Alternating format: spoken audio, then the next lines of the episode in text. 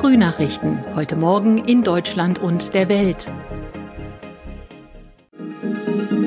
Herzlich willkommen zu unserem Podcast an diesem Mittwoch. Heute ist der 5. Januar. Mein Name ist Nicole Markwald. Schönen guten Morgen. Wir haben heute folgende Themen aus Deutschland und der Welt. Wie begegnet Deutschland am besten der Omikron-Variante? Politik und Experten ringen um zusätzliche Krisenmaßnahmen. Seit vier Wochen ist sie im Amt. Heute reist Außenministerin Annalena Baerbock zum Antrittsbesuch in die USA. Und seit 1000 Tagen in Haft. Wir schauen auf den Fall von Wikileaks-Gründer Julian Assange. Die Zahl der Omikron-Infizierten in Deutschland steigt weiter. Politiker und Experten beraten deshalb, ob und welche zusätzlichen Krisenmaßnahmen nötig sind, um dieser Infektionswelle zu begegnen. So schalten sich heute die Kultusminister von Bund und Länder zusammen. Ihr Augenmerk die aktuelle Corona-Lage an den Schulen. Schüler, Eltern und Lehrer leben in der Pandemie mit einer ständigen Ungewissheit, wie es weitergeht. Die Politik beteuert, sie werde alles tun, um die Schulen weiter offen zu halten. Jana Laumann berichtet. In jedem zweiten Bundesland sind die Weihnachtsferien inzwischen zu Ende. Der Rest startet nächste Woche wieder mit dem Unterricht. Ziel ist es, dass die Kinder überall vor Ort in der Schule lernen sollen. Aber wegen der Omikron-Variante ist auch Distanz- oder Wechselunterricht wieder im Gespräch. Die Präsidentin der Kultusministerkonferenz Karin Prien hält davon nichts. Sie warnt vor schlechteren Entwicklungs- und Lernchancen für Kinder. Dass solche Rückstände schwer wieder wettzumachen sind, zeigt auch die Kritik am Corona-Aufholprogramm. Bildungs- und Lehrerverbände sehen bisher nicht den gewünschten Erfolg Erfolg für die Schüler. Bundesgesundheitsminister Karl Lauterbach hat unterdessen härtere Kontaktbeschränkungen gefordert. Gegenüber dem Redaktionsnetzwerk Deutschland kündigte Lauterbach dazu Vorschläge für die Bund-Länder-Runde übermorgen an. Jan Hennereitze berichtet aus Berlin. Welche Ideen für Verschärfungen Lauterbach genau hat, sagte er nicht, meinte aber, insbesondere für Ungeimpfte gebe es keinen Grund zur Entwarnung. Im Moment sind offiziell bei privaten Treffen oder Feiern ja höchstens zehn Personen erlaubt. Wenn alle geimpft oder genesen sind, ist ein Beteiligter ungeimpft, maximal zwei Gäste. Lockerungen bei Quarantänezeiten befürwortet auch Lauterbach, denn im Vergleich zu früheren Varianten sei die Zeit der Ausbreitung im Körper bei Omikron verkürzt und auch die Phase, in der eine infizierte Person ansteckend sei. Außenministerin Annalena Baerbock reist heute zu ihrem Antrittsbesuch in die USA. In Washington trifft sie sich unter anderem mit ihrem amerikanischen Amtskollegen Anthony Blinken. Inhaltlich dürfte der Konflikt zwischen Russland und der Ukraine im Mittelpunkt stehen.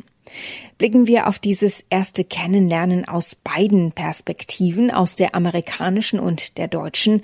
Zuerst Tina Eck in Washington. Welche Erwartungen hat denn Washington an die neue deutsche Bundesregierung? Äh, nun, die beiden Regierungen äh, setzten natürlich weiter auf ein starkes Deutschland, äh, das innerhalb der EU und der NATO und der internationalen Gemeinschaft äh, Verantwortung übernimmt. Und nun achten die Amerikaner vor allem darauf, wie sich diese neue Regierung gegenüber Russland und China positioniert. Besonders jetzt im äh, Ukraine-Konflikt ist es natürlich für die USA besonders wichtig, einen guten Draht und enge Kommunikation mit den europäischen Verbündeten zu haben. Und äh, Deutschland spielt da nach wie vor eine wichtige Führungsrolle. Aus Berlin berichtet Uli Reitinger, der Antrittsbesuch in den USA kommt vier Wochen nach der Amtsübernahme. Worauf muss sich Annalena Baerbock einstellen? Naja gut, sie ist halt im Moment noch die Neue, auf die alle ganz gespannt gucken. Aber Baerbock hat einen erfahrenen Apparat, das Auswärtige Amt hinter sich. Da werden sie schon genau gucken, dass Baerbock alle denkbaren Fettnäpfchen umgeht und einen souveränen Eindruck hinterlässt. Der Besuch heute, der dürfte jetzt aber auch nicht allzu schwierig werden. Beide Länder betonen ja, wie wichtig vertrauensvolle transatlantische Beziehungen sind. Und auch beim Russland-Ukraine-Konflikt gibt's ja keine grundsätzlichen Meinungsverschiedenheiten, sag ich mal. Und das gilt ja selbst mittlerweile für die russisch-deutsche Pipeline Nord Stream 2, anders als ihr Vorgänger Heiko Maas Maß steht Baerbock dem Projekt ja auch eher skeptisch gegenüber, wie die USA eben auch. Der wahrscheinlich bekannteste Häftling sitzt heute seit genau 1000 Tagen im Gefängnis. Wikileaks Gründer Julian Assange und seine Anwälte kämpfen in London nicht nur um seine Freilassung, sondern vor allem darum, dass er nicht an die USA ausgeliefert wird. Die US-Justiz will Assange wegen Spionagevorwürfen den Prozess machen. Assange drohen dort bei einer Verurteilung bis zu 175 Jahre Haft. Philipp Detlefs berichtet aus London. Für die, die den Fall nicht mehr ganz auf dem Schirm haben, was wird Assange genau vorgeworfen? Spionage. Ihm wird vorgeworfen, gemeinsam mit der Whistleblowerin Chelsea Manning geheimes Material gestohlen zu haben von US-Militäreinsätzen im Irak und in Afghanistan und dieses Material dann auf seiner Internetplattform Wikileaks veröffentlicht zu haben. Außerdem soll er eine große Menge diplomatischer Depeschen gestohlen und ebenfalls veröffentlicht haben und damit sagen die USA, hat er das Leben amerikanischer Informanten in vielen Ländern gefährdet, deren Namen nicht unkenntlich gemacht waren. Wie ist es denn möglich, dass jemand 1000 Tage in Haft sitzt ohne Anklage oder Verurteilung? Ursprünglich sollte er ja wegen Vergewaltigungsvorwürfen von Großbritannien nach Schweden ausgeliefert werden. Er kam damals gegen Kaution erstmal auf freien Fuß, ist dann aber in die ecuadorianische Botschaft geflüchtet und hat sich der Auslieferung nach Schweden entzogen. Sieben Jahre lang war er dort, bis ihm Ecuador das Asyl entzogen und die britische Polizei ihn festgenommen hat. Die Ermittlungen in Schweden waren da inzwischen eingestellt, aber weil er ja gegen die Kautionsauflagen verstoßen hatte, wurde Assange zu einer 50-wöchigen Haftstrafe verurteilt. Während dieser Zeit haben die USA einen Auslieferungsantrag gestellt und deshalb sitzt er jetzt weiterhin in Haft. Ist es wahrscheinlich, dass Julian Assange am Ende an die USA ausgeliefert wird? Kannst du eine Tendenz sagen? Also ich wage da bisher keine Tendenz abzugeben, aber es ist natürlich so, dass eine Auslieferung mit dem Urteil des Londoner High Court vom Dezember etwas unwahrscheinlicher geworden ist. In erster Instanz war das ja noch mit Verweis auf seinen schlechten Gesundheitszustand und Selbstmordgefahr abgelehnt worden. Assanges Unterstützer wollen jetzt vor den Supreme Court ziehen. Ausgang ungewiss, würde ich sagen. Es gibt immer wieder Berichte über seinen schlechten Gesundheitszustand. Wie geht es ihm aktuell? Ja offensichtlich nicht so gut. Er ist psychisch schwer angeschlagen, heißt es. Und laut einem Bericht der Mail on Sunday soll er im vergangenen Herbst sogar einen leichten Schlaganfall erlitten haben. Seitdem habe er ein hängendes Augenlid, Gedächtnisprobleme und Anzeichen neurologischer Schäden, heißt es. Seine Verlobte Stella Morris hat gesagt, dass das an dem extremen Stress liegt, dem Assange aus Angst vor seiner Auslieferung ausgesetzt ist. Und sie befürchtet, dass dieser leichte Schlaganfall nur der Vorbote für einen größeren ist.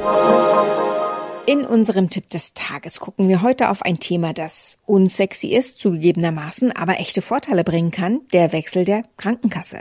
Viele haben zu Beginn des neuen Jahres ihre Preise erhöht. Laut Welt am Sonntag sind davon mehr als ein Viertel der gesetzlich Versicherten betroffen.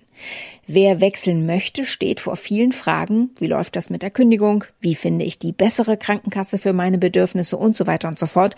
Thomas Bremser kann uns immerhin ein paar dieser Fragen beantworten. Wenn meine Krankenkasse auch den Beitrag erhöht hat jetzt im Januar, wie kann ich da kündigen? Ja, ich habe in dem Fall ein Sonderkündigungsrecht und kann bis Ende Januar kündigen. Dann bin ich noch zwei Monate bei der alten, ab April dann bei der neuen Krankenkasse.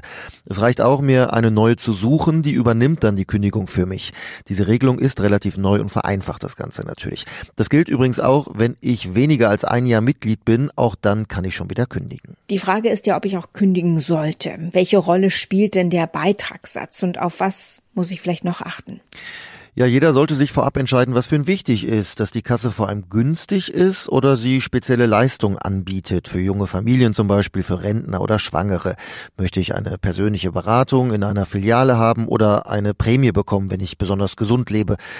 Es müssen zwar alle Kassen die Leistungen anbieten, die äh, sie vom Gesetz her müssen, aber es gibt halt bestimmte Sonderleistungen. Die einen zahlen Akupunkturen, andere finanzieren Brillen und Hörgeräte oder ähm, mehr Sitzungen beim Psychotherapeuten. Und wie finde ich heraus, wer welche Kosten übernimmt? Es gibt mittlerweile im Internet mehrere Vergleichsportale. Da gebe ich meine Daten an und bekomme einen Überblick über mehrere Tarife, die für mich in Frage kommen könnten. Verbraucherzentralen raten aber dann noch zu einer persönlichen Beratung, etwa bei einem unabhängigen Versicherungsberater.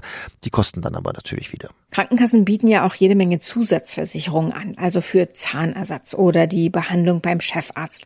Worauf sollte ich da achten? Erstmal sollte ich mir die Frage stellen, ob ich so eine Police wirklich öfter in Anspruch nehmen muss. Die Stiftung Warentest hat mal geschrieben, dass sich eigentlich nur eine Auslandskrankenversicherung für alle lohnt, denn die ist recht günstig und fast alle sind ja mal im Ausland im Urlaub.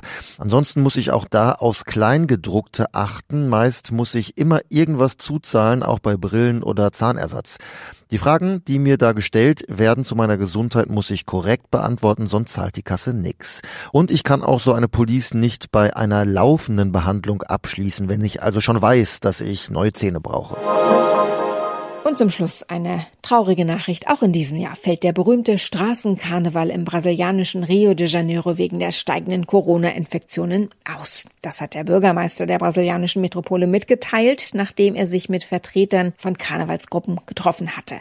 Zur Begründung hieß es, Einlasskontrollen und die Einhaltung anderer Corona-Maßnahmen beim Straßenkarneval seien praktisch unmöglich. Hunderte Gruppen hätten sich angemeldet und schauen wir nochmal zurück. Zuletzt fand dieser Straßenkarneval 2020 statt. Innerhalb von vier Tagen hatten die Feierlichkeiten damals mehr als drei Millionen Menschen auf die Straße gelockt. Irgendwann wird es auch wieder so sein.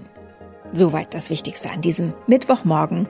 Mein Name ist Nicole Markwald. Ich wünsche einen guten Tag.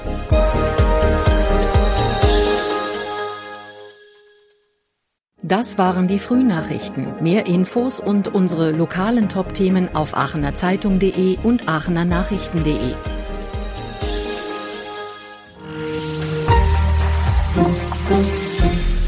Die Frühnachrichten sind ein Podcast aus dem Medienhaus Aachen.